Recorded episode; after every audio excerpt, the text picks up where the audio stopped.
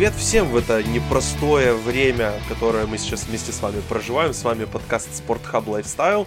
Мы говорим сегодня на необычную тему. Мы вот с Денисом и Егором. Привет, ребят, кстати.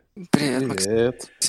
Да, мы решили вот такое подумать, я предложил ребятам сделать упражнение, потому что на самом деле будущее выглядит очень блекло, как бы мы не хотели быть позитивными, но вот сегодня студия Sony Pictures объявила о том, что они переносят свои пять фильмов, включая два крупных релиза летних, они их двигают на 2021 год, поэтому мы на самом деле не знаем, мы можем только предполагать, что будет дальше, как это все будет складываться, кто, куда и как вообще все это пойдет. Поэтому мы вот решили предположить, а что, собственно, если все, если в 2020 году больше не выйдет новых фильмов? Да, как бы есть стриминг, и Netflix, там, Hulu, HBO, они будут выкачивать новые фильмы, но как бы мы их сейчас пока, мы как Стивен Спилберг, мы их не считаем пока что. Поэтому мы вот такое решили поиграть в упражнение, по сути, сделать такой пандемический Оскар. Что если действительно до конца 2020 года не выйдет ни одного нового фильма, и у нас останутся просто вот, вот эти фильмы, которые успели выйти, и нужно будет как-то раздавать Оскары. Я думаю, что, в принципе, просто Оскары отменят, но мы как бы решили сильно не задумываться, как, собственно, и Академия, мне кажется, сильно часто не задумывается, поэтому мы это просто, не знаю, пытаемся развлечь вас, пытаемся развлечь сами себя и вообще поговорить. Ну вот давайте начнем с того, насколько это вообще реальный сценарий. Вот, Егор, мы с Денисом уже записывали подкаст с тобой, вот с момента как бы начала всей этой всей этой пандемии. То есть в России ее тогда еще не объявили, в Украине она уже тогда началась, сейчас она уже добралась и до России. Поэтому вот тебе вопрос, как, как ты видишь, э, какие, вернее, какая вероятность из того, что действительно больше не будет новых фильмов? В 2020 году? Ну, я думаю, она довольно-таки мала, потому что всегда есть Netflix, и Netflix свои картины точно не бросит. Во-первых, они сейчас в прекрасном финансовом расположении духа. У них, мне кажется, прибавилось ну, просто тысячи, там, миллионы, может быть, даже пользователей новых в это действительно нелегкое пандемическое время. А мне кажется, что точно они выпустят что-то э, до конца года. У них запланирован там новый Финчер и деревенская легия с Эми Адамс и Глен Клоуз. В общем, если что, то они всегда на подспорье. Вот. Ну и вообще, мне кажется, что другие студии тоже к концу года поймут, что, ну, вернутся так или иначе к какому-то обычному распорядку, потому что, ну, не знаю, тот же Нолан с э, доводом, который, ну, обычно Нолана не особо приветствует на Оскарах, то есть максимум там несколько технических статуэток, но я думаю, что он тоже дойдет, и какой-нибудь там Уэс Андерсон, то есть их, если и подвинут, то на конец года, естественно, но постараются вместить все и вся. Возможно, э, станет меньше каких-нибудь премий второплановых, да, там, не знаю, какой-нибудь Готэм и Спирит, если это все еще не к тому времени не уляжется, может быть, их как-то э, ликвидируют временно. Но мне кажется, что до конца года все точно наладится, и фильмы появятся в кинотеатрах и на стриминге, естественно, как и сейчас они появляются. Вот, поэтому, мне кажется, мы очень, во-первых, успели провести Оскар, ну, то есть и киноакадемия, и мы обсудить его успели, потому что как раз он закончился в то время, когда пандемия начала бушевать прям на всю катушку, и э, хорошо так себя обезопасили. Поэтому я надеюсь, очень жду, что вот к 1 марта 2021 года, когда и будет Оскар, мы уже будем с, ну, с радостью вольемся в прежний темп, скажем так, да, и будем снова обсуждать фильмы. Поэтому я думаю, что, э, ну, у меня такой стакан наполовину полон. То есть я думаю, что все-таки мы увидим новый фильм и в кинотеатрах, и на стриминге, безусловно, которые именно будут ориентированы на Оскар, ну и на другие премии. Денис, вот смотря на этот лайнап, насколько вообще вероятность того, что если реально вот так все и останется до конца этого года, то это будет худший Оскар в истории? Не, ну я уверен, что такого не будет. Как бы все-таки у нас рубрика полуюмористическая, надеюсь. Но мне кажется, что Оскар должен изменить будет какие-то правила. Я думаю, что они не будут упускать шанс и пропускать церемонию. Ну, то есть организуют ее в каком-то онлайн-формате, и фильмы студии рано или поздно выпустят, возможно, через тот же Netflix и другие сервисы, даже те, кто их не поддерживал и никогда, в общем-то, бы и не планировал их выпускать. Поэтому я думаю, что выход будет найден.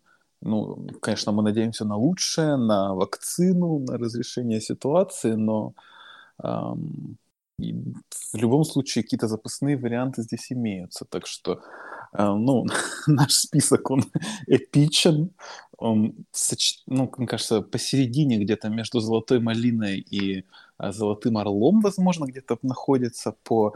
«Золотым глобусом», я бы сказал, да, по да, трешовости. Да, да, где-то вот по статусу, я думаю. Слушай, ну на самом деле вот эти пять фильмов, которые мы выбрали на лучший фильм, и, и, ну я, я бы не удивился, если они, вот какой-то из этих фильмов там пробрался бы реально в «Золотой глобус». Настолько, как бы, мы не уважаем Золотой Глобус. Поэтому... Ну, ну не исключено, согласен. Да.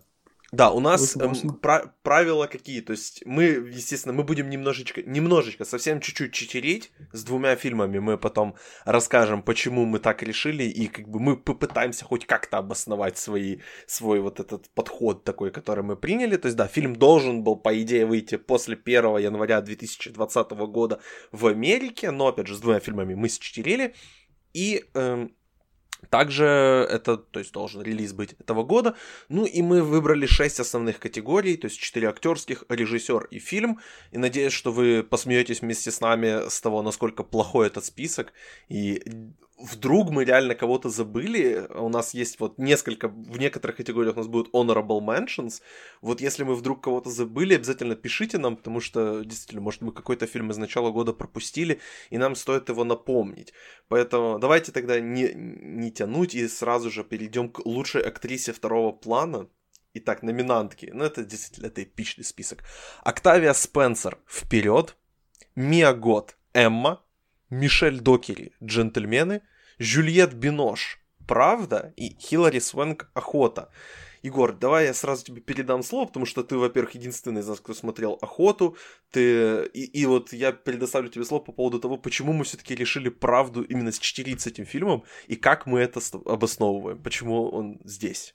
А, по поводу правды, ну, по-моему, если не ошибаюсь, то в Америке он действительно вышел в то ли феврале, то ли, ну, в общем, вот в этих первых двух, то ли трех месяцах, так что он, в принципе, подходит под правила киноакадемии. Вот, э, почему мы по-другому решили считерить, наверное, потому что он вышел в Каннах еще аж, или нет, в Венеции он вышел в прошлом году. Естественно, с того момента прошло много времени, а, но, наверное, это один из самых серьезных и адекватных кандидатов нашего списка, вот, а, поэтому мы еще будем обсуждать его как бы художественные ценности и в основных категориях. Вот по поводу Свен, по поводу охоты скажу, что действительно я думаю, что либо она, либо Бинош а, в этой категории, если бы был список, список именно таким остался, они бы победили. А, охота, несмотря на все свои претензии там, претензий к ней там, и критиков, и обычных зрителей. А, с точки зрения актерских работ, это очень классный фильм. Это фильм «На злобу дня», это фильм о двухпартийной системе, которая в Штатах никому не дает покоя до сих пор, то есть демократы и республиканцы. Вот. И, наверное, главная удача, о главной удаче мы поговорим позже, когда дойдем до женской главной категории. Но Свенк, мне кажется, что это такое небольшое, но приятное возвращение к форме у этой двукратной лауреатки Оскара, которая которая давным-давно уже, к сожалению, всеми забыта, это роль злодейская, то есть роль антагонистки, и она с ней очень удачно справилась. Не хочется спойлерить, говорить, что конкретно там произойдет. Там особо нечего раскрывать с точки зрения там, каких сюжетных поворотов, все очень так органично друга э, по сюжету склеивается, вот, но Свенк, э, в принципе, ее надо видеть почаще, и режиссерам надо чаще на нее обращать внимание, на мой взгляд. Ну, а мой личный фаворит в этой категории, это, конечно, Жюльет Бинош, потому как э, это, ну, во-первых, сама драма «Правда» — это фильм о э, семейной, семейных, ну не то что дрязгах, разборках, а жизни как бы в, в, внутри семьи, о существовании матери и дочери, и Жюльет Бинош играет дочь героини Катрин Денев, и справляется великолепно, то есть она не промахивается ни в чем. Мне ее работа почему-то напомнила фильм а, «Три цвета синий», а, первой из трилогии а, Кшиштофа Кислевского, который был снят там еще в 90-х. Это такая же очень драматически насыщенная и глубокая работа. Поэтому, возможно, это мой такой passion peak, что называется, и, наверное, Бинош, если бы она и э, список таким бы остался, наверное, Бинош отметили бы какие-нибудь критики, скорее, а не а, Оскар. А, Оскар, возможно, отошел бы и Свенг, потому что это роль более яркая и более такая, что называется, а, господи, забыл слово, ну, в общем, мясистая с точки зрения актерских каких-то моментов. Вот, но Бинош играет очень тонко, очень э, на разрыв, что называется, поэтому мой фаворит она. Э, других претендентов шуток. Ну, тут, конечно, Октавия Спенсер, это, если, если кто-то забыл, то вперед это мультфильм. Октавия Спенсер озвучивает одного из персонажей э, во втором плане к сожалению, не смотрел вперед, не могу ничего сказать по поводу джентльменов. Мишель Докер просто очень красиво смотрелась, и вообще ее тоже хотелось бы видеть чаще на экране. Вот. И Мия Год, Эмму я, к сожалению, тоже не успел заценить, э, но никаких претензий к ней не имею. Она очень молодая, очень подающая надежды актриса, и, возможно, ее тоже кто-нибудь заметит. Короче, мой выбор — это Жюльет Бинош, и Хиллари Свенг тоже получает такую honorable mention, и, возможно, я надеюсь, что режиссер будет ее чаще снимать в своих фильмах. Вот, если пандемия не поставит крест на вообще на кино и на стриминг. Ну, стриминг всегда будет, но, тем не менее, хотелось бы ее видеть действительно чаще. Поэтому какие-то вот такие размышления по поводу этой странной категории, ну, странного списка в этой категории. Да, ну вот я на самом деле по поводу Мишель Докери, я еще в ревью своем джентльменов сказал, что она действительно там пытается играть как разворот э, понятия damsel in distress, но при этом она все равно играет damsel in distress. Ну да, да. Поэтому награждать ее, если честно, не хочется для блага всех там людей, которые хотят, чтобы женские роли как-то были более, скажем так, активными и более не отражали как бы мужских персонажей, а были своими какими-то более независимыми то как-то и не хочется ее награждать. И мой выбор, потому что я не смотрел фильм «Правда», не смотрел фильм «Охота», я вот, если честно, по как бы из-за того, что просто не остается других вариантов, я выберу Октавию Спенсер, потому что я ходил на вперед в кино, но я смотрел в дубляже, и это было очень плохо. А потом я специально как бы послушал, грубо говоря, э, несколько вот просто отрывки там, где именно играет Октавия Спенсер, и она просто великолепная. Поэтому да, если за что и хвалить фильм вперед, а мне, если честно, мало за что есть его хвалить, это не очень хороший фильм, то вот за игру Октавии Спенсер однозначно стоит, поэтому да, мой выбор это она, но категория действительно очень тоненькая, слабенькая и такая какая-то грустная. Денис, ты кому отдашь предпочтение? Я, наверное, буду солидарен с Егором и отдам Жюльет Бинош. Хотя, ну, вот эта роль такая... Ой, это прилагательное уже так измусолили, но она такая субтильная.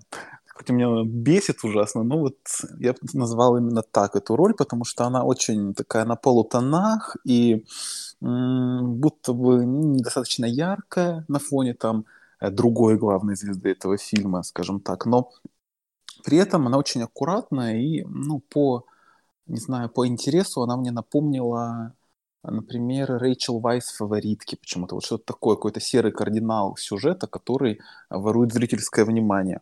Ну, конечно, я также смотрел Мишель Докери, эм, ну, я бы не номинировал ее ни на что, ну, на какой-нибудь MTV, там, э, Movie Awards, лучший там там напуган до усрачки, не знаю, какие у них категории, если честно, есть.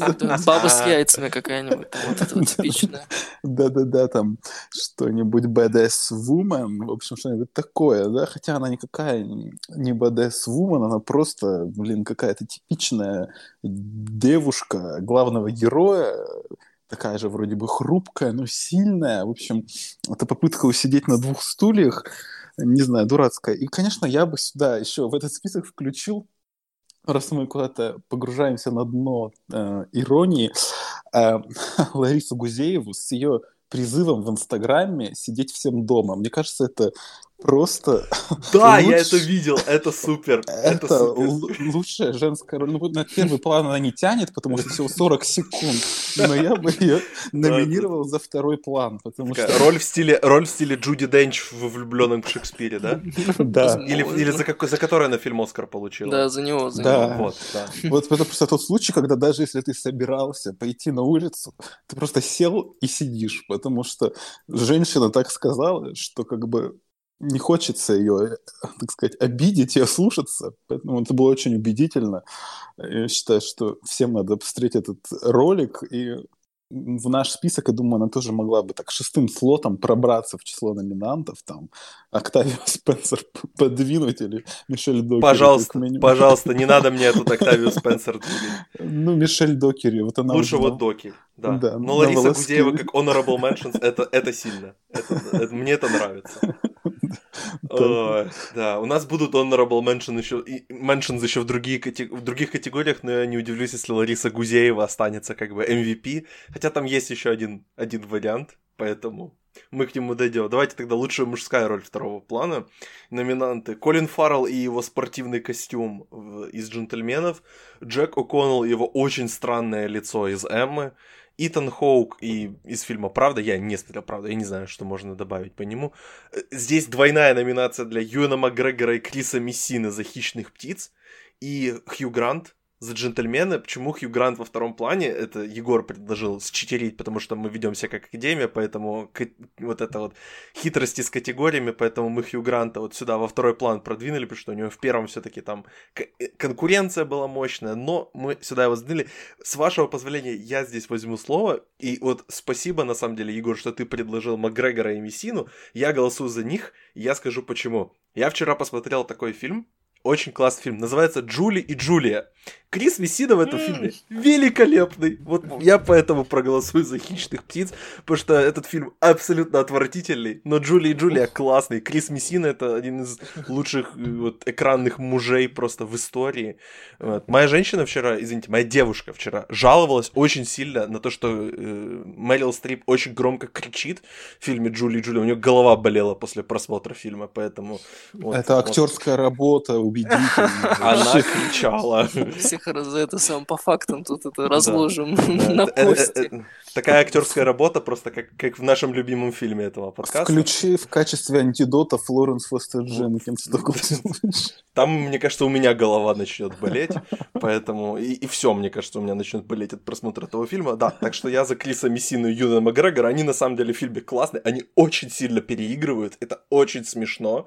И... Но я, я просто хотел бы поддержать Криса Мессину, потому что это, это человек, о котором не так много говорят, и не так много людей о нем знают, поэтому вот мы ему отдадим это, эту нашу пандемическую статуэтку, эту, не знаю, нашу золотую маску на лицо, вот мы отдадим Крису Мессине, поэтому, да. Они как раз с Юином сохраняют соци... социальную дистанцию, поэтому вот мы, мы их наградим за это. Э, Денис, ты, ты кого бы хотел отметить? Ну, я, наверное, отмечу Колина Фарова, потому что Um, ну вот я уже на пятый день с карантина, я выгляжу примерно так же, как он в этом фильме, вот в этом спорткостюме. В кепочке, да? Да, в кепочке я выхожу тут мусор выкинуть, я выгляжу ровно так же, как он, поэтому, мне кажется, это, ну, воплощение всех людей в пору самоизоляции, поэтому мы можем увидеть в этом скрытый месседж и наградить э, этот перформанс. А, ну, в остальном, Итана Хоука, в правде, я вообще, честно говоря, не увидел. Я не понял, зачем именно он был там нужен, то есть почему именно Итан Хоук? Ну, он же как бы умеет играть, он еще и сценарист, и вообще, ну, как бы интересный товарищ, и тут он как-то ну, был и был. В общем, я не понял его смысла. Хью Грант, я не знаю, мне кажется, он ужасно переигрывает в принципе, вообще по, по жизни. А вот в последних его ролях, начиная с Паддингтона, вот он просто вот прям ну, максимально ярко. То есть, мне кажется, это Мэрил ему дала щепотку своей вот этой вот энергетики последних ее ролей и вот вдохновила его. Я за Паддингтона рвать сейчас буду. Хью Грант гениален в Паддингтоне, пожалуйста. Не, не, надо, не надо бежать Хью Гранта. Мы не бежите Паддингтона. Мы только за него, да. Да, ну, пожалуйста. пожалуйста, боже мой. Ну, э, ну, как бы в этом есть, наверное, своя прелесть, свой шарм, но как-то меня не пробирает. Так что э, я здесь за Колина Фаррелла. Э, «Хищные птицы», ну, на самом деле, не знаю, кажется, такой фильм, в котором мужские персонажи сделаны вот по примеру Мишель Докери в «Джентльменах». То есть они как бы, ну, они слабые, уже заранее слабые, интересные вроде бы, вроде бы с каким-то своим сюжетом, но в конечном счете слабые и не особо интересные. Так что Колин Фаррелл для меня тут просто, я уже готов ему выдать э, ну, наш золотой, э, золотой приз не знаю, да. как его называть еще. Золотую маску я уже предложил вот как раз. А, хорошо. Ну, прекрасно, золотую маску. Знаю, золотой этот, э, как называется, санитайзер для рук или золотой рулон туалетной бумаги. Вот как О, Есть вот разные это... варианты. Да, вот, по-моему, золотой, золотой рулон. рулон да. Золотой рулон просто, без бумаги. Золотой рулон. По-моему, мы только что придумали название этого подкаста. Золотой рулон. Отлично. Супер. Егор, кому ты отдашь золотой а, рулон? Не знаю, я просто не могу объективно оценивать, когда есть в каких-то фильмах Итан Хоук, потому что ну, это что-то очень личное, что-то очень э, доверительное к его персонажу. Поэтому я, наверное, просто потому что он появился в этом фильме, он тоже был моим олицетворением, то, что он тоже пьет вино, как я сейчас просто целыми сутками напролет. Вот, поэтому, не знаю, я бы к нему только обратился, но мне очень действительно порадовали а, оба а, персонажа в «Хищных птицах». Это и, значит, Юн Макгрегор и Крис Мессина, не лишенные такой э, новой для фильмов супергеройских э, некого такого гомоэротизма. Э, обе эти роли такие довольно, ну, с прицелом, что называется, но выполнены они прекрасно. То есть и Макгрегор, и Мессина, они прям рвут, что называется. Это тоже довольно большое такое переигрывание, довольно частое, но они прям очень так в тандеме работают прекрасно никто меня из джентльменов на самом деле не порадовал, ни Фаррелл тем более. Ну, то есть все там смеялись в, в то время, как он там посылал своих парней на разборки или что-то еще.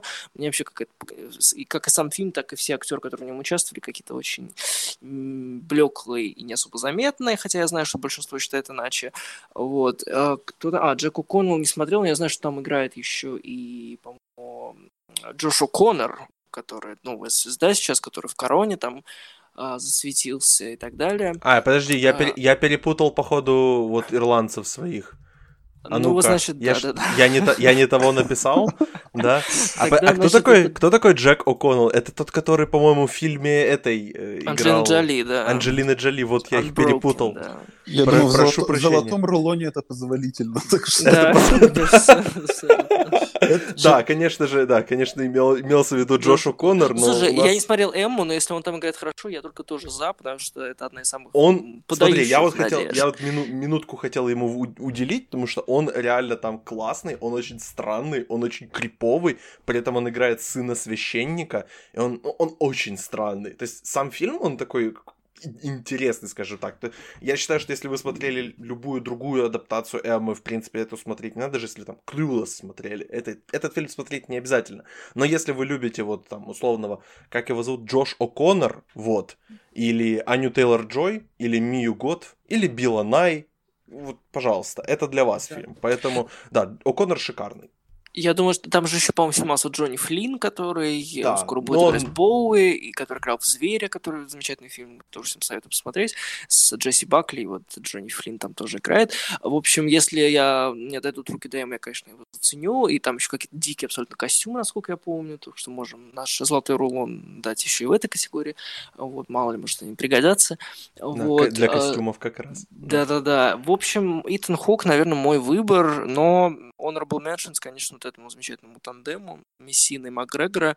Э, не, кстати, не могу сказать, что они прям так на втором плане были, ну, как вот Мишель Докер в «Джентльменах», потому что там-то вообще ну, никакого шарма и никакой проработки этой героини не было, а здесь они, ну, специально сделаны такими глуповатыми злодеями, вот, и они, естественно, может быть, даже и не устрашают, но как-то юморка и вот какого-то обаяния прибавляют, потому что я думаю, что вот они вполне себе даже сработались, поэтому вот на второе место я их ставлю. Так Итан, Итан Хок просто потому, что он Итан Хок, потому что трилогия Before, потому что просто прекрасный актер, поэтому я за него.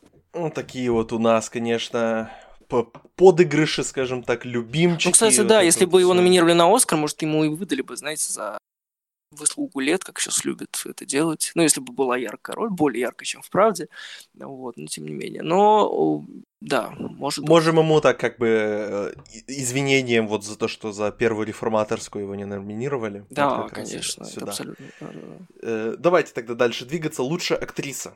Значит, Аня Тейлор-Джой, Эмма, Элизабет Мосс «Человек-невидимка», Марго Робби «Хищные птицы», да, нам действительно некого было ставить, раз мы поставили Марго Робби. Бетти Гилпин «Охота», Катрин Денев «Правда». Слушайте, у меня на самом деле есть большой позыв не отдать никому, но за неимением других вариантов я, я свой голос отдам Ане Тейлор-Джой, потому что она действительно на себе тащит весь фильм. Поэтому я, я не смотрел три остальных фильма о хищной птице. Мне, мне жаль еще Марго Робби давать там... Нет, нет, пожалуйста, нет. Поэтому, Денис, расскажи, пожалуйста, лучше нам о том, какой у нас есть здесь honorable mention, кого вот мы оставили да. почти за бортом. Да, кого вы не поддержали, конечно же. Я считаю, что вообще в реалиях сегодняшнего дня в число номинантов запросто могла попасть бы Мэрил Стрип, а, с фотографиями со съемок мюзикла выпускной. Ну, то есть, как бы там по фото уже понятно, что нас ждет шедевр похлеще Флоренс Фостер Дженкинс. Там такие же яркие костюмы, прическа, там еще будут песни, видимо. Э, ну и вот, в общем-то, мне кажется, одного фото уже достаточно, чтобы дать номинацию. Ну, как бы просто мне кажется, у меня в том числе сложилась такая репутация, что, боже мой, типа этот, блин, придурок со своей стрип там, ну, я думаю, что эту тему нужно поддержать как-то, поэтому я здесь номинирую Мэрил. Понятно, я в меньшинстве, но тем не менее, считаю, что как бы нас ждет что-то яркое. Надеюсь, этот фильм доснимут. Там как раз уже были последние дни съемок, и начался карантин. Э, просто, не знаю, весь мир ополчился против 20, там, какой, второй номинации Мэрил. Но я думаю, они доснимут, и все выйдет. Поэтому это будет реальный номинант. Единственный из нашего списка, который потом окажется в числе номинантов Оскара. Так что я бы попросил юмор оставить в стороне. Ну, если говорить вот про этот наш актуальный список, эм, ну, Катрин Денев, наверное, я бы наградил из него, хотя это тоже такая роль немножко недожатая, что ли. Можно было бы сделать ее более вычурной, более какой-то агрессивной, но вот именно в таком м, легком формате, что ли, она тоже очень хорошо работает. Ну, Элизабет Мосс мне отчасти понравилась, но надо сказать, что половина этой роли, она притащила ее из рассказа служанки. То есть я смотрел в эти глаза и понимал, да, вот надень чепец на нее, и вот точно это будет что-то из рассказа служанки. Но я ходил на этот фильм, это уже была как бы пандемия, как бы уже она уже тут подбиралась к нам, и мы ходили с другом э, и сидели вдвоем в кинотеатре. У нас была с собой э, бутылка вина, и фильм прошел просто замечательно. Он ну, показался каким-то таким очень э, забавным почему-то мне и э, совсем не страшным, поэтому у меня остались приятные впечатления от этой актерской работы. Хотя, наверное, на трезвую голову я бы сидел и высматривал вот все эти жесты и ужимки, которые мне уже немножко поднадоели за три сезона рассказа служанки. Но в принципе, в принципе, я рад, что Элизабет Мосс как бы, ну вот она куда-то выходит в поле мейнстрима, что ли, и может быть, у нее будут какие-то еще достойные роли в дальнейшем, потому что, мне кажется, она ну, талантливая на самом деле. Хоть и немножко завязла в, в образе какой-то эм, несломленной, гордой, обиженной вот такой женщины. Хотя, может быть, в другом каком-то амплуа она будет тоже убедительна. Но как бы я, конечно, награждаю Мэрил, а раз ее все-таки не номинировали, то Катрин Данев. Так вот. Да, я на самом деле подумываю снять Мар- э, Марго Робби, как бы отправить ее домой на карантин и вот сюда пригласить войти в наш, в наш зал Мэрил Стрип. Наш но пока, чат, пока да. Да, пока я еще подумаю, я смотрю на вот эти фотки ее съемок, это, конечно, феноменально. Это... Я не знаю, что это будет. Ой, конечно. Я надеюсь, главное, что кто-то поверх ее пения ее передублирует. Вот, разве что. Это так. Мое, мое, мое чистое желание. Особенно я, я просто на днях вспомнил э, свой просмотр фильма Рики и Флэш и понял, что, пожалуйста, пожалуйста, дублируйте поверх Мэрил. Очень надо. А еще, боже, еще же был этот про лес ее, господи. Я недавно просто дался мыслью, какой худший фильм в карьере Мэрил. И как бы объективно, ну, по, убирая мой хейт Флоренс Фостер Дженкинс, и вот мне вспоминались такие эти грустные пес песенные все фильмы. Егор, какой у тебя будет фаворит здесь? Мне кажется, мне нужно от тебя услышать хвалебные слова в адрес Бетти Гилпин. Абсолютно. Ну, то есть я, не, к сожалению, не смотрел сериал «Блеск», и, наверное, я, может быть, на карантине восполню это. А, Обязательно она как раз. Она как раз играет, да, в этом сериале. А, это что-то с чем-то. Я не был, опять же, повторюсь, не знаком с ее фильмографией, но то, что она в этом э, конкретно фильме вытворяет и вообще как, как она себя подает, это тоже что-то очень искреннее, очень феноменальное и неожиданное. Вот, она играет, собственно, главную героиню, которая попадает вот на эту охоту, где богатые демократы отстреливают бедных роднеков-республиканцев и, собственно, преподносят всем сюрпризы на каждом шагу. Но мне она преподнесла главный сюрприз, потому что она очень необычно отыграла вот это вот э, довольно приевшийся типаж э, такой героини тоже в беде, но которая решает свои проблемы сама. То есть здесь нет вот этой вот моссовской, скажем так, озлобленности, какой-то вот надломленности, но есть совершенно потрясающая мимика а, и юмор, то есть сквозящий буквально в каждой сцене, и, собственно, финал, э, где, ну, не буду говорить, что там произошло, но финал очень такой как сказать, жизнеутверждающий вот в этом фильме, поэтому я, конечно, даю Бетти Гилпин, она потрясающая в этой картине, э, несмотря на то, что сама охота, ну, я оценил ее на 6 баллов из 10, и, в принципе, только Гилпин ее и спасла, может быть, чуть-чуть Хиллари Свенг добавила. Вот. А в остальном, я, кстати, не понимаю, почему так не Марго Робби именно конкретно в этой роли в «Хищных птицах». Мне показалось, что она сыграла... Естественно, там не стоит ожидать какой-то овер, э, да, драматизации событий, но в качестве, в, в каком-то комедийном контексте она справилась, мне кажется, блестяще. То есть кто-то сказал, у нее там больше э, драмы в сцене, где она там, значит, прощается с этим сэндвичем, который падает на пол, чем у тех же, я не знаю, Генри Кавилла и Эми Адамс человеки стали. Вот. И, в принципе, насколько я бы не любил Эми Адамс, я с этим, с этим утверждением согласен. Он действительно очень неплохо отыграл эту сцену, где у нее падает сэндвич, и все это очень, значит, в рапиде, и она там, значит, плачет и так далее. Но это смешно, это тупо, но мне показалось, что она очень такая зажигательная, и это прям, и она избавилась от этого вот, опять же, она избавилась от Джареда Лето в образе Джокера, она избавилась от всех этих ненужных людей в отряде самоубийц, и это такой сольный, приятный довольно-таки фильм, то есть не претендующий на какую гениальность, естественно.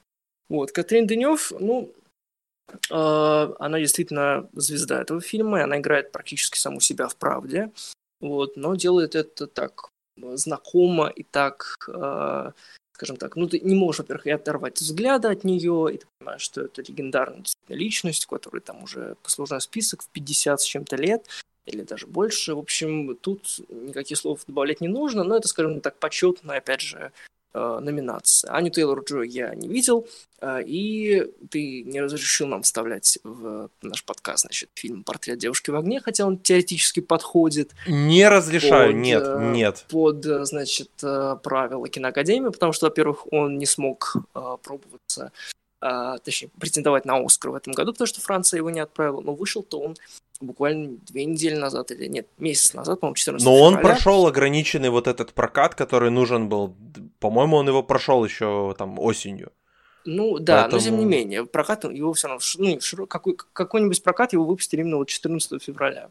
Э, подарок День всем влюбленным. В общем, я бы, конечно, тут Ноэми Мерлан и Адель, э, главный дуэт этого фильма, тут тоже, скажем так, далекий такой honorable mentions, который к нашему сюру не имеет никакого отношения, безусловно, к золотому рулону, но хоть что-то нужно девушкам дать, поэтому э, мое почтение им и ну, такой вслед помашу им рукой, потому что они действительно сыграли в одном из лучших фильмов прошлого года, ну и отчасти этого, потому что в Штатах он вышел вот месяц назад и, в принципе, мог бы претендовать. Как-то так. Слушай, я в любом случае, при любых раскладах, я за Наэми Мерлен и Адель Анель, но, к сожалению, к нашим правилам, он все-таки не проходит. А по поводу Джареда Лето я вот хотел бы добавить, что как бы он снимался в одном фильме с Марго Робби, а сейчас он снимается в Инстаграм Лайве с Анастасией Евлеевой, поэтому как бы уровень вы сами можете проследить, где кто и куда и как движется, да, поэтому... И в лайве а мы... он сыграл лучше, мне кажется, чем... Вполне может быть, да, но там, там больше всего э, я бы отдал там награду за английский язык Анастасии да, Ивлеевой. Да, да, это было... хорошее. Очень хорошо было, да. Мне понравилось.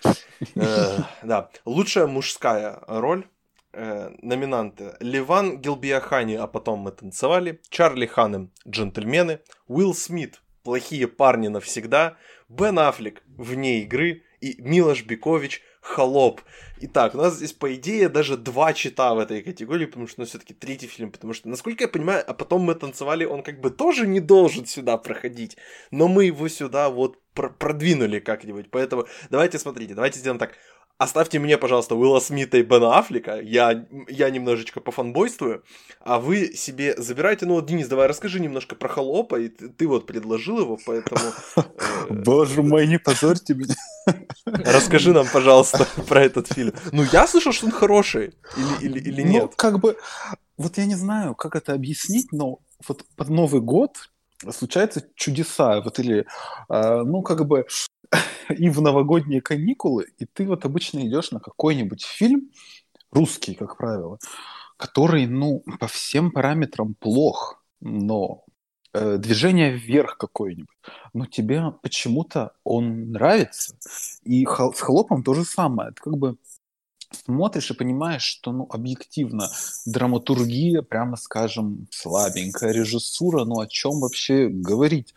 Ну, но мы, мы еще поговорим, мы еще поговорим об этом. Да, но э, ты как бы смотришь и получаешь от этого удовольствие. И в, в зал хохочет, и ты как бы понимаешь, что ну, блин, может быть, хватит уже из себя тут, блин, белую кость строить и как-то ближе к народу, что ли, так сказать, спуститься и, и получаешь, ну, какое-то наслаждение, да. Под таким же вот примерно флером у меня в свое время прошел просмотр богемской рапсодии. Потом, конечно, меня накрыло, я как бы, э, так скажем, принял правильную сторону, но, но вот ситуация, в общем-то, похожая. Ты как бы находишься под давлением общественности, вот э, российского менталитета, и что-то в тебе такое вылазит, что, ну, тебе начинает нравиться этот фильм. И Холоп и вот этот Милош Бикович, ну, мне показалось, что это все довольно органично и мило на самом деле. Эта роль... Ну, вообще сам фильм мне напомнил шоу Трумана. Ну, конечно же, он слизан с шоу Трумана. Это идея, прямо скажем, она взята ну, целиком практически а, оттуда. И сама роль такого человека, который находится в предлагаемых обстоятельствах и пытается что-то понять, она тоже похожа, ну, на работу Джима Керри, если бы Джим Керри ну, как бы не особо там что-то умел там играть, то, наверное, так бы это и выглядело. Но при этом эм, именно с, скажем, роль протагониста удается. То есть ты начинаешь э, персонажу сопереживать, как-то вникать в его судьбу, э, сочувствовать всем его перетрубациям и так далее. То есть в этом плане все сработало. И Милош Бикович, кто он там, серб, по-моему, он вполне органичен в этой русской роли. Насколько я понимаю, он даже сам озвучивает себя, то есть акцент никакой не слышен, это здорово. И на самом деле в этом списке, ну, я видел еще только Чарли э, Ханема, но, наверное, если между ними двумя выбирать, то я бы э, выбрал Милоша Биковича. То есть, э, по моему мнению, он бы стал лауреатом золотого рулона. Поэтому, как бы, да, ну, я не знаю, я не видел Бена Аффлека, ну, ну, не знаю, мне хватает его фотографий с Анной Дармас, чтобы как-то недоумевать немножко, и пока как-то я не могу посмотреть этот фильм, заставить себя, но э, пока что, да, Милош Бикович и э, с ролью, которая, ну, по всем параметрам, наверное, должна быть плохой и вызывать какое-то недоумение, но в конечном счете она почему-то нравится. Поэтому и сам фильм этот, то есть я даже не знаю, как бы смотрели ли вы его и рекомендовать ли его вам, но я думаю, вот на последнем дне карантина, когда вот уже просто будет не в моготу всем, можно посмотреть «Холопа» и как бы, ну как-то смириться, что ли. Слушай, с таким подходом реально. Ну, я, я «Холопа» не смотрел. Так. Да, Я его не смотрел просто, ну, потому что я его ни в Польше, ни в Украине не выпускали, поэтому действительно я только вот сейчас его так и, смогу посмотреть. Может быть, может быть, мне тут подкинули просто украинский фильм, который мне надо как раз посмотреть, поэтому я думаю, что вот сначала я посмотрю этот, а потом уже, когда отчаяние дойдет до крайности, я все-таки перейду на холопа, э, Егор, тогда вопрос же к тебе. Расскажи нам про Ливана Гилбиахани, пожалуйста. Да, Гилбахиани, но это не, не суть важно. О, а, извините. Он, да-да-да, он, значит, сыграл в фильме грузинского, шведск, шведо-грузинского режиссера или грузино-шведского, не знаю, как правильно, Ливана Кин, тоже, насколько я помню, дебютант, который родился в Грузии и приехал потом в Швецию. Отсюда, собственно, его а, номинация, точнее, не номинация, а лонглист э, от Грузии на Оскар был послан этот фильм, но, естественно, к сожалению, точнее, не попал в э, номинан... в пятерку номинантов и в шорт-лист тоже. Э, мне показалось, что это, несмотря на то, что фильм заимствует очень многое из схожих э, фильмов на гей-тематику, в том числе недавних, таких как «Зови меня своим именем» и «Божья сторона» с, э, как, опять-таки, Джошем О'Коннором, мне показалось, что это очень удачно с точки зрения актерской работы. Э, картина, и Гилбахиан, несмотря на то, что это его первая роль, и, и вообще он по профессии именно танцор, но ему удается совместить вот эти два начала и свое танцорское, скажем так, и актерское, открыть в себе какие-то вот ранее неизведанные, значит, э, мотивы, и это получилась очень такая энергичная, очень животная, можно сказать, работа, такая по-звериному э, любопытная, э, на мой взгляд, он даже некоторыми моментами выступил лучше, чем тот же, например, Тимоти Шаломе. Если бы действительно вот эти вот э, наши с вами претенденты остались бы и на следующий год, то есть именно вот э, киноакадемики выбирали бы именно сейчас лауреатов Оскара, это были бы их единственные фильмы, то мне кажется, э, даже несмотря на наличие в списке Бена Африка, а, и при должном как бы промоушене у Ливана Галухяни был бы шанс, ну, хотя бы где-то засветиться на каком-то там Spirit Awards или Gotham Awards, потому что он этого заслуживает, и я рекомендую всем посмотреть этот фильм.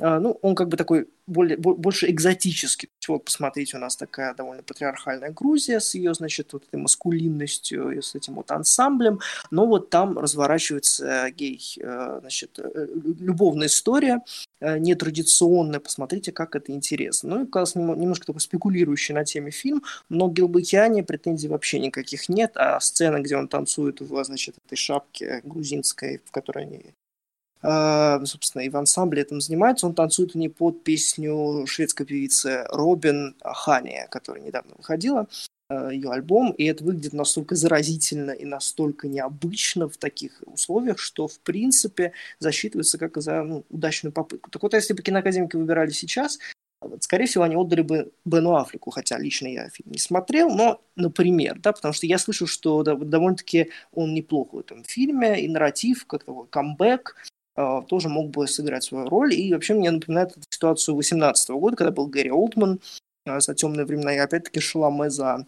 за имя своим именем, вот Гилбахиане такой новый Шаломе, грузинский. Вот. Ну, Африка и Олдмана сравнивать не буду. Там все, к сожалению, печально для Африка, потому что ну, таланта у него, к сожалению, э, не особо много, если есть вообще, но тем не менее. Вот. Поэтому я конкретно этом нашем золотом рулоне я голосую за Ливана. Всем советую посмотреть. Не все смотрели, к сожалению, но стоит. Остальных ни Ханем, ни тем более Смит, которого ты будешь сейчас обсуждать, ни Аффлек, но они, к сожалению, никак не запомнились. Холопа тоже не видел, но я думаю, если припрет, то я думаю, и к нему обращусь, что называется. Вот как-то так. У Афлика вообще очень интересный год складывается. У него, во-первых, вышел провальнейший абсолютно фильм «Дириз», последний, чего он хотел, и да. как бы, там, там совсем печально. Вот, и вне игры он так, хор- хороший фильм, действительно хороший. Это как бы фильм, который уже снят 300 раз, который уже сыгран 15 тысяч раз. То есть, если вы смотрели э, Джина Хэкмана в фильме, господи, я опять забыл его название, эм, про баскетбольный городок в Индиане, как же он назывался? Э, Hoosiers, вот. Если вы смотрели этот фильм, вы смотрели, по сути, вне игры. Поэтому, как бы, ничего нового там вы для себя не найдете, там, понятно, с некоторыми изменениями в сценарии, но в плане эмоциональном, в плане каких-то, то есть, там, достижений, ничего такого особо там нет. Это действительно просто фильм, который более-менее играет на личности Бен Аффлека. Но какой еще фильм играет на личности Бен Аффлека, который выйдет позже в этом году? Конечно же, «Глубокая вода». Как же я жду этот фильм от режиссера э, «Основного инстинкта», по-моему, Адриан Лайн, Нет, да? это роковое влечение. Роковое влечение. Вот, Верховен, я... да, да. Вот, я их путаю постоянно, кто, кто какой снял. Вот, играет там, собственно, он и Анна де Армас. Вот там мы и посмотрим, что у них за дела, и что это за фото, фоточки все вот эти вот значат. Поэтому да. А пока я всем советую подписаться на паблик, посвященный фоткам Бена Аффлека. Э, не знаю, стоит ли произносить его название здесь. Э, он называется «Опухшее лицо Бена Аффлека на каждый день». Очень советую. Ежедневное развлечение для меня действительно поднимает вам настроение. Плюс вы реально можете вот для себя найти вторую сторону и вторую причину, почему вам стоит переживать и болеть как-то за Бен Аффлека, не только как за актера, но и как за вот такую как публичную личность, селебрити, и за то, и за него и за его стакан болеть. Вот это, это всегда очень важно. Мой голос уходит Уиллу Смиту. Ребят, знаете, какой фильм очень хороший? «Плохие парни навсегда». Это офигенный фильм. Это реально крутейший фильм. Если вы не смотрели первые две части, не боитесь, потому что знаете, кто не снял третью часть? Ее не снял Майкл Бэй. Вам не нужно смотреть фильм Майкла Бэя, чтобы посмотреть «Плохие парни навсегда». Это действительно крутой фильм. Да, он очень много заимствует у «Форсажа 5», что выглядит немного странно и глупо, что что-то третья часть одной франшизы заимствует у пятой части другой франшизы. Но здесь происходит такое офорсаживание немножечко этой франшизы. И Уилл Смит здесь действительно выглядит как какая-то константа, как вот он для меня в этом фильме завершает свой такой трехфильмовый камбэк, который он вот начал с прошлого года, начиная с Алладина. Потом у него был Гимини, прости господи. Но здесь выходит действительно хороший фильм с Уиллом Смитом. И он действительно смешной. Его химия с Мартином Лоуренсом великолепная. Я практически поставил их обоих здесь. Но я решил все-таки, что Уилл Смит больше заслужил. Поэтому, ребят, действительно, не обязательно вам смотреть даже первые две части «Плохих парней», потому что они, в принципе, более-менее объясняют эти первые две части в этом фильме. То есть вам в принципе, за счет хорошо построенной экспозиции будет понятно, кого играет Уилл Смит, кого играет Мартин Лоуренс, кто все эти люди, почему здесь внезапно появляется Ван... Ванесса Хаджинс, по-моему, появляется в этом фильме рандомно абсолютно. Э, вам понравится, честно. Вот любителям экшн-фильмов, американских экшн-фильмов советую. Действительно качественный фильм. Поэтому мой голос уходит Уиллу Смиту. А потом мы танцевали, я, я, наверное, посмотрю, наверное. Холоп, э, давайте идти, идти дальше. Э. Э, лучший режиссер. Здесь было совсем печально. Номинанты. Гай Ричи, «Джентльмены». Адиль Эль Арби и Билал Фала, «Плохие парни навсегда». Ли Ванел, «Человек-невидимка». Хирокадзу Кареда, «Правда». И Клим Шипенко, «Холоп». Почему? Что здесь делает Клим Шипенко? Нам действительно некого было поставить. У нас был выбор, вот реально, вот мы это последнюю заполняли эту категорию, и вот, вот мы сомневались, ставить сюда Дэна Скэнлона за вперед, или, может, Гевина Коннора за э, э, этот, э, вне игры, то есть поставить просто за какие-то былые заслуги того же О'Коннора. В итоге остановились на Климе Шипенко. Денис, как, как ты объяснишь наш выбор? Ну, на самом деле, а почему бы и не объяснить? Ну, вообще, вот э, этот фильм еще чем хорош, ну, как бы, если он хорош, в принципе, если принять за аксиому то, что он хорош, а, то это, так скажем, качеством, что ли, съемки, потому что ну, плохое кино в России тоже начали снимать качественно. Э, тут есть и панорамы, и как бы летают вот эти квадрокоптеры какие-то. Ну, в общем, видно, что ну, идет какое-то масштабирование. То есть это не просто какие-то крупные планы или там диалоги, да, там восьмерка. Нет, это что-то, эм, в общем-то, достаточно масштабное. И все-таки это самый кассовый, насколько мне известно, фильм, российский фильм всех времен. То есть он уступает только «Аватару», насколько мне сейчас известно. То есть это вообще как бы феномен российского проката. И режиссера, наверное, тоже стоит немножко отметить за, за это. Да? Все-таки прокат и сборы, хоть это и больше к продюсированию относится, но режиссура такая универсальная, она тоже должна отмечаться. То есть снять фильм, который нравится среднестатистическому зрителю российскому, ну, надо тоже суметь. То есть почувствовать как бы, эм, как не перегрузить, как, ну, какой юмор сегодня актуален. Эм, ну, как бы, конечно же, особой симпатии это у меня не вызывает, но, тем не менее, своего рода это тоже достижение. Поэтому, ну, Клим Шипенко здесь ну, почему бы и нет, в конце-то концов. Гай Ричи с джентльменами здесь тоже не самое органичное звено, потому что, мне кажется, ну вот именно режиссура Гая Ричи, ну вот последние его фильмы, ну это реально куда-то путь к золотой малине, поэтому, ну, золот... номинация на золотой рулон это, это достижение для него сегодня, поэтому попасть в один список с Климом Шипенко, ну, как бы не каждый, не каждый сумел. И Гай Ричи тут, ну, авансом, прямо скажем. Я бы, наверное, конечно, наградил а, Хирокадзу Кареда, ну, потому что он единственный, кто в этом списке, в общем-то, ну, кто здесь режиссер, прям режиссер-режиссер. Хотя этот фильм по сравнению с магазинными воришками, ну, на мой взгляд, проигрывает, естественно, потому что там и тема ближе, и более комфортные условия, но все-таки снять фильм на французском языке, э, не на своем родном, и во Франции, и с французскими актрисами, по своему сценарию, ну, в общем, это вызов, которым он справился, на мой взгляд, очень здорово. Ну, и я все-таки бы отметил Лиуанел, я не знаю, кто это вообще, кто этот человек, эм, который снял «Человека-невидимку». Он для меня сам как человек-невидимка, потому что я не знаю, как он выглядит, и как бы мне не особо и интересно, но я должен сказать, что в принципе для такого жанрового кино это было очень неплохо. То есть вот как бы собрать все эти штампы воедино и сделать из этого что-то смотрибельное и интересное, ну, наверное, в реалиях нашего времени это уже как бы неплохо. Потому что все равно, чем дальше, тем больше сиквелов, ремейков, заимствований и так далее. И все-таки в этих реалиях нужно как-то существовать. И вот «Человек-невидимка» — это, на мой взгляд, хороший пример ремейка. То есть это интересный взгляд на хоррор через призму, скорее, психологического триллера.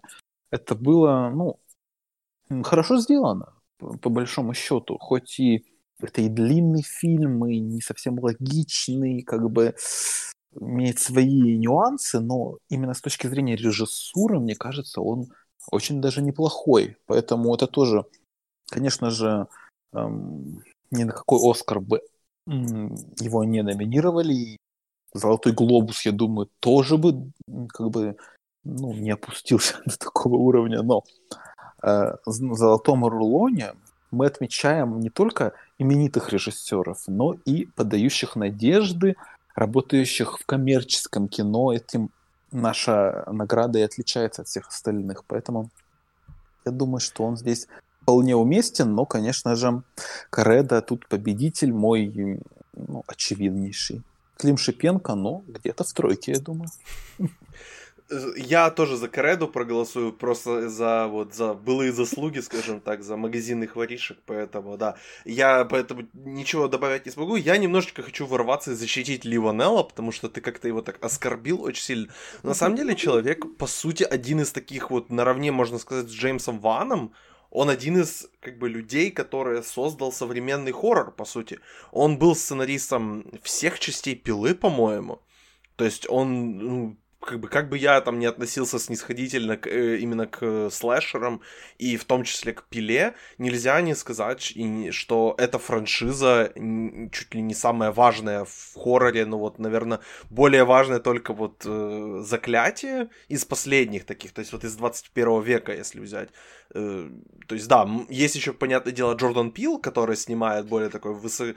хорроры высокой брови, скажем так, но вот Ли Уанел это, по сути, такой вот Godfather, такой крестный отец современного коммерческого хоррора. И вот два года назад, или, да, два года назад у него вышел интересный экшн-фильм «Апгрейд», который ты смотрел, Денис, а я не смотрел. Поэтому ты мне скажи, почему «Апгрейд» хорош. Или Егор может сказать, он тоже смотрел «Апгрейд». Поэтому, да, уважайте Ли Ванелла, пожалуйста. Не надо его обижать. Пожалуйста. Я не смотрел. Я... Ну, я не помню, смотрел ли я, да, сейчас быстренько скажу. А, Оценка на кинопоиске у тебя стоит, Егор, у меня я тоже проверил. Стоит, у меня тоже, но я вообще в упор Да, ну вот он как-то выпал. Мы просто в таком живем э, мире, когда все забывается абсолютно. То есть Оскар-то был э, всего там сколько, два месяца назад, такое ощущение, что уже три года прошло с момента победы паразитов, поэтому, а, может быть, я просто вылетел у меня из головы. Но, по-моему, это, ну, даже несмотря на то, что это хороший фильм, он такой довольно примечательным мне показалось, по крайней мере. Но по поводу своего выбора я просто скажу, что я полностью солидарен с, и с uh, Денисом, и с Максимом, с вами обоими, что действительно uh, Хирокадзу Кореда в, этом, в этой категории выглядит прекрасным и логичным победителем. Или Уоннелл, или One L, не знаю, как правильно. По-моему, принципе... One L фамилия читается. Ну, поэтому... Ну, окей, да. А, в принципе, мне очень зашло, как поставлен был Человек-невидимка, то есть это такое постоянное напряжение, это удачные, хоть и знакомые, даже видимые в трейлере ходы какие-то, то есть было не по себе было дискомфортно, но это в этом и проявляется как бы класс режиссера. Вот. Поэтому это лучший фильм, чем «Апгрейд», я хочу сказать, но с, той, с точки зрения того, что он является там крестным отцом хоррора, это прекрасно. К «Пиле» я отношусь как-то нейтрально, потому как не помню, что видел еще какие-то части, кроме первой, но первая тоже является какой-то уже в, своей, в своем роде ну, не легендарной, но какой-то знаковый. Вот. Ну и, не знаю, кому, по-моему, вот эти вот два человека, они заслуживают получить «Золотой рулон», вот. А по поводу Гая Ричи, например, хочу сказать, что это, ну, все свои фильмы лучшие он уже снял, и, к сожалению, по-моему, даже не в этом веке. То есть это и «Карта денег два ствола», и «Большой куш», по-моему, не помню, когда он вышел. Но, в общем, это Они вот вышли его... оба в этом веке. Поэтому... В этом веке. Хорошо, если в этом веке, то прекрасно. Значит, в начале этого века, да, в нулевых, в начале нулевых, э, вот, Поэтому все, что он сейчас делает, это просто самоповтор, причем такой откровенно, ну, не, не, не хорошего качества. То есть это все очень знакомо, все очень... Ну, правда, все смеются в зале, там, ну, смеялись, когда я смотрел этот фильм, прям гоготали неистово при любой шутке там, да, и так далее. Ну, людям нравится, наверное, это тоже должно учитываться. Поэтому Кредо, да, и Уоннелл, они хороши. По Рич ты не прав. Его лучший фильм вышел в 2005 году. Он называется Слой... «Револьвер». А, «Револьвер», хорошо. Если а, вы не смотрели... По-моему, я смотрел, но я не помню. Ну, просто это какие-то вот куш и карт «День два ствола». Это то, что считается знаком. Я такие... Их считаю тоже знаковыми.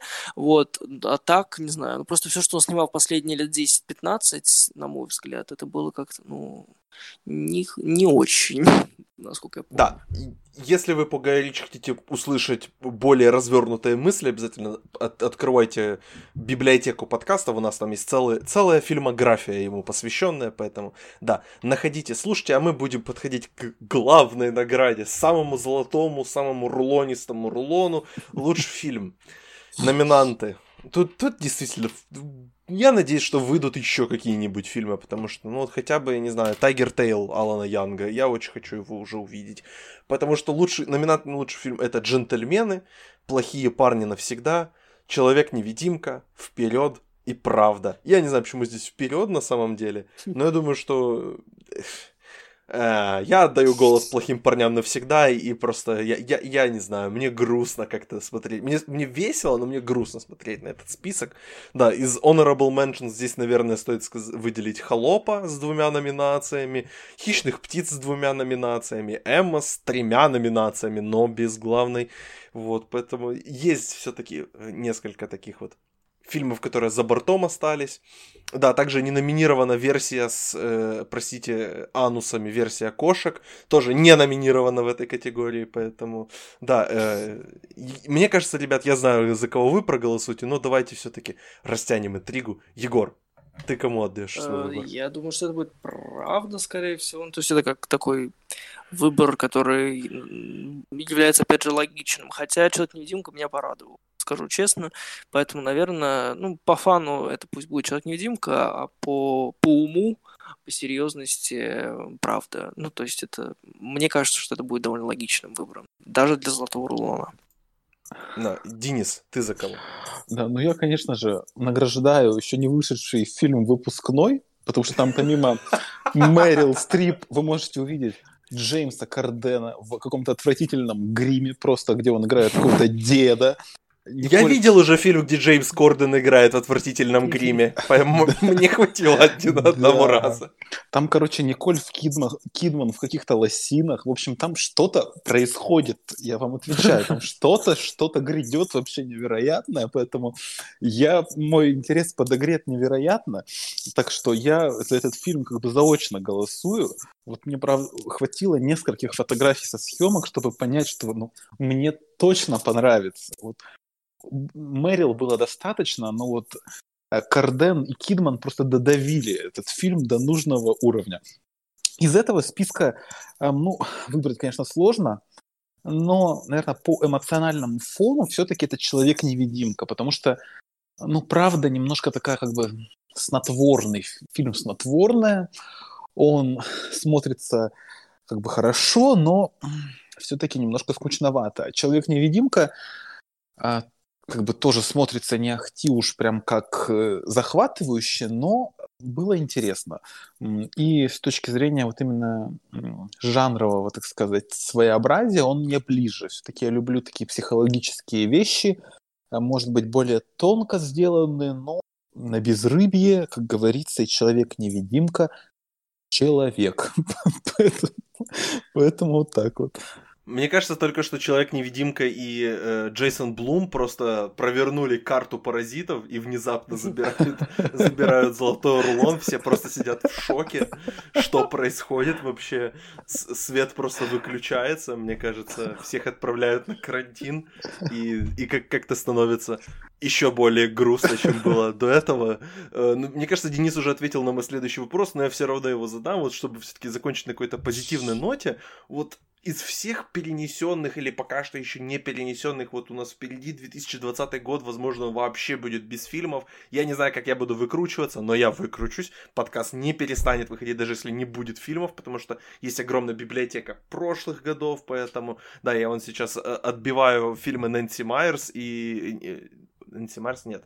Чьи, чьи фильмы я смотрел последние несколько дней? Ответь как зовут, э, как зовут сценаристку? Э... Нора Эфрон. Вообще. Нора Эфрон, да, спасибо, Нора. спасибо. Ты, вот, вот меня понял, Денис. Да, Нор, Нора Эфрон. Поэтому, да, фильмов достаточно, но я задам все-таки вам вопрос. Вот если вам э, предложат завтра посмотреть один фильм, один фильм из тех, которые вот остались до, до конца года, и они еще не перенесены, или которые уже там передвинули на 2021, или ну, вот один фильм из того, что нам еще, по идее, когда-нибудь предстоит увидеть. Какой бы вы выбрали? Егор, давай с тебя начнем.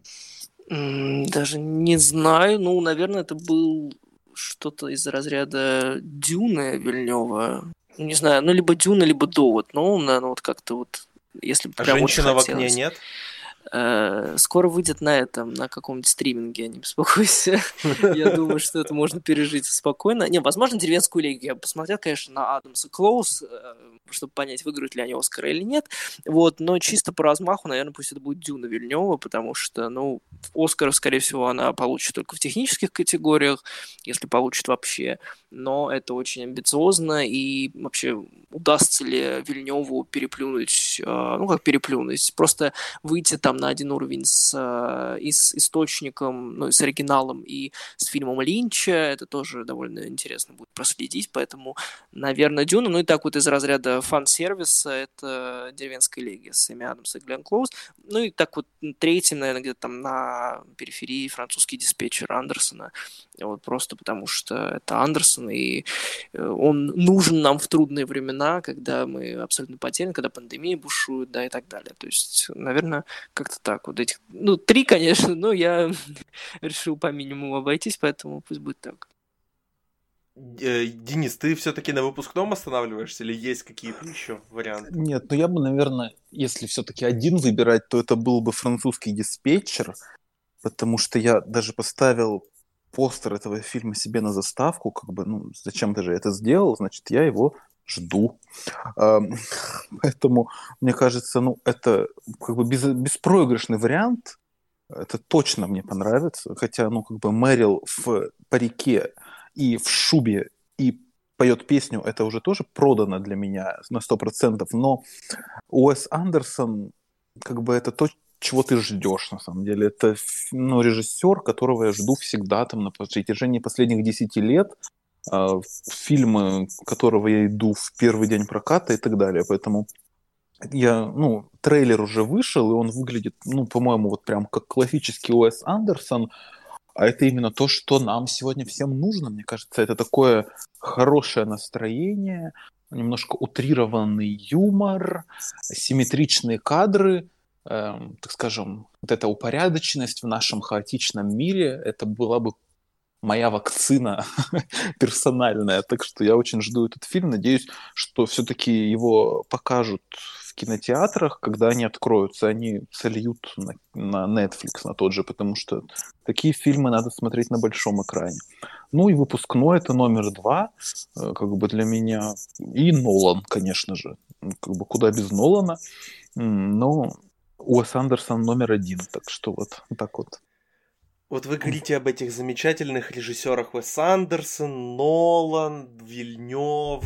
Э, я еще для себя вот вспомнил, что два фильма Марвел сейчас непонятно куда сдвинули. Вы не говорите о главном фильме, о как бы сдвинули лучший фильм года 2021. Ребят, Форсаж 9. Мне нужен Форсаж 9. Бог Я хотел в прошлом году э, Хобза и Шоу, это был лучший фильм года.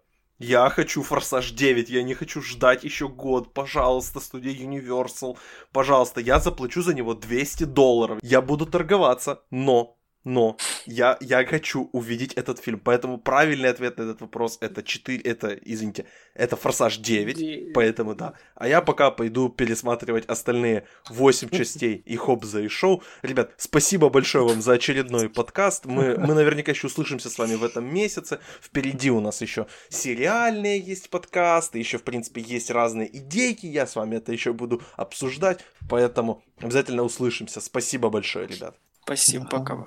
пока да, пока. ребят, а нашим слушателям спасибо, что вы слушаете нас в это непростое время. Надеюсь, что даже сидя дома и пока вы не едете на работу, потому что работы нету и ехать некуда, я надеюсь, что вы все равно слушаете этот подкаст и подписывайтесь, советуйте его ребя- э, своим друзьям, которым тоже нужно чем-то занять свободное время. Спасибо большое, что слушали и пока.